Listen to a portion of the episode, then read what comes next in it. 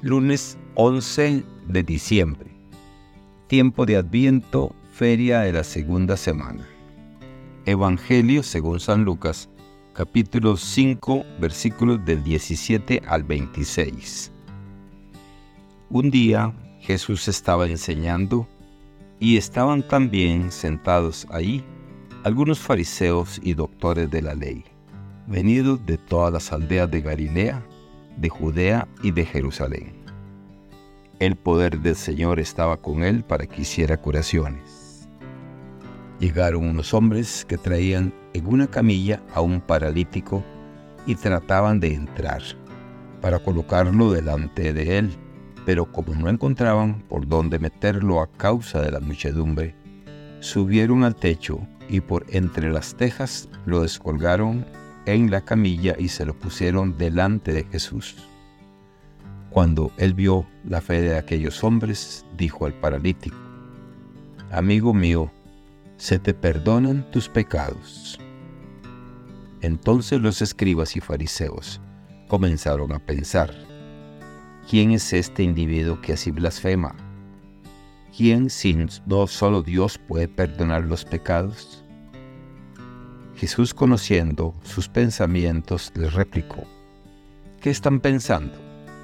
¿Qué es más fácil decir? ¿Se te perdonan tus pecados o levántate y anda? Pues para que vean que el Hijo del Hombre tiene poder en la tierra para perdonar los pecados, dijo entonces al paralítico, Yo te mando, levántate, toma tu camilla y vete a tu casa. El paralítico se levantó inmediatamente en presencia de todos y tomó la camilla donde había estado tendido y se fue a su casa glorificando a Dios. Todos quedaron atónitos y daban gloria a Dios y llenos de temor decían, hoy hemos visto maravillas. Palabra del Señor. Gloria a ti, Señor Jesús. Reflexión. El pasaje de Lucas, capítulo 5, versículos del 17 al 26, nos presenta una escena conmovedora y reveladora.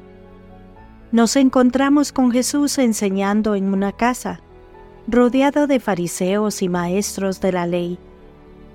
La llegada de un hombre paralítico, llevado por sus amigos, marca un momento crucial en este relato. En primer lugar, la determinación de los amigos del paralítico es notable. Su esfuerzo por llevar a su amigo ante Jesús, incluso hasta el punto de desmontar parte del techo, refleja una fe profunda y una solidaridad conmovedora. Este acto va más allá de la simple ayuda física. Es un testimonio de la fuerza de la comunidad y de la fe compartida. Aquí, las barreras se convierten en oportunidades para demostrar la profundidad de su fe. La reacción de Jesús es igualmente significativa. Al ver la fe de estos hombres, declara perdonados los pecados del paralítico. Esta afirmación sorprende a los fariseos y maestros de la ley, quienes consideran que solo Dios puede perdonar pecados. Jesús, consciente de sus pensamientos, plantea una cuestión fundamental. ¿Qué es más fácil decir? ¿Tus pecados te son perdonados? ¿O decir, levántate y anda? La sanación física del paralítico, que sigue a esta pregunta, sirve como una demostración palpable del poder y la autoridad de Jesús. Este milagro tiene múltiples dimensiones. En el ámbito histórico nos revela las tensiones entre Jesús y las autoridades religiosas judías de su tiempo.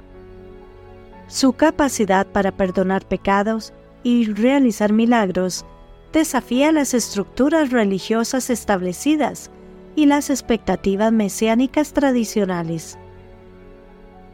Este episodio subraya la conexión entre el perdón de pecados y la sanación física, una idea profundamente arraigada en la cosmovisión judía. La sanación del paralítico es un signo visible del poder salvífico de Jesús, que abarca tanto el cuerpo como el alma. El pasaje también invita a una meditación profunda. Nos hace cuestionar nuestras propias creencias y actitudes. ¿Reconocemos en Jesús una autoridad que va más allá de nuestras comprensiones y prejuicios? ¿Estamos dispuestos a superar barreras para acercarnos a Él? La fe de los amigos del paralítico nos desafía a ser persistentes en nuestra búsqueda de Dios y en nuestro apoyo mutuo dentro de la comunidad. Nos recuerda que a veces la fe requiere acciones audaces y creativas, especialmente cuando enfrentamos adversidades. Finalmente, la narrativa enfatiza la importancia de la comunidad en el proceso de sanación y perdón. No es solo el paralítico quien experimenta la transformación, Toda la comunidad es testigo del poder transformador de Jesús. Esto nos recuerda que nuestra fe no es un viaje en solitario, sino una experiencia compartida que nos impulsa a actuar en favor de los demás. En resumen, Lucas nos ofrece una visión profunda de la misión de Jesús, su poder para sanar y perdonar y la importancia vital de la fe y la comunidad en nuestro camino espiritual. Nos invita a meditar sobre nuestro propio compromiso con la fe y cómo ésta se manifiesta en nuestras acciones hacia los demás. Que Dios les bendiga y les proteja.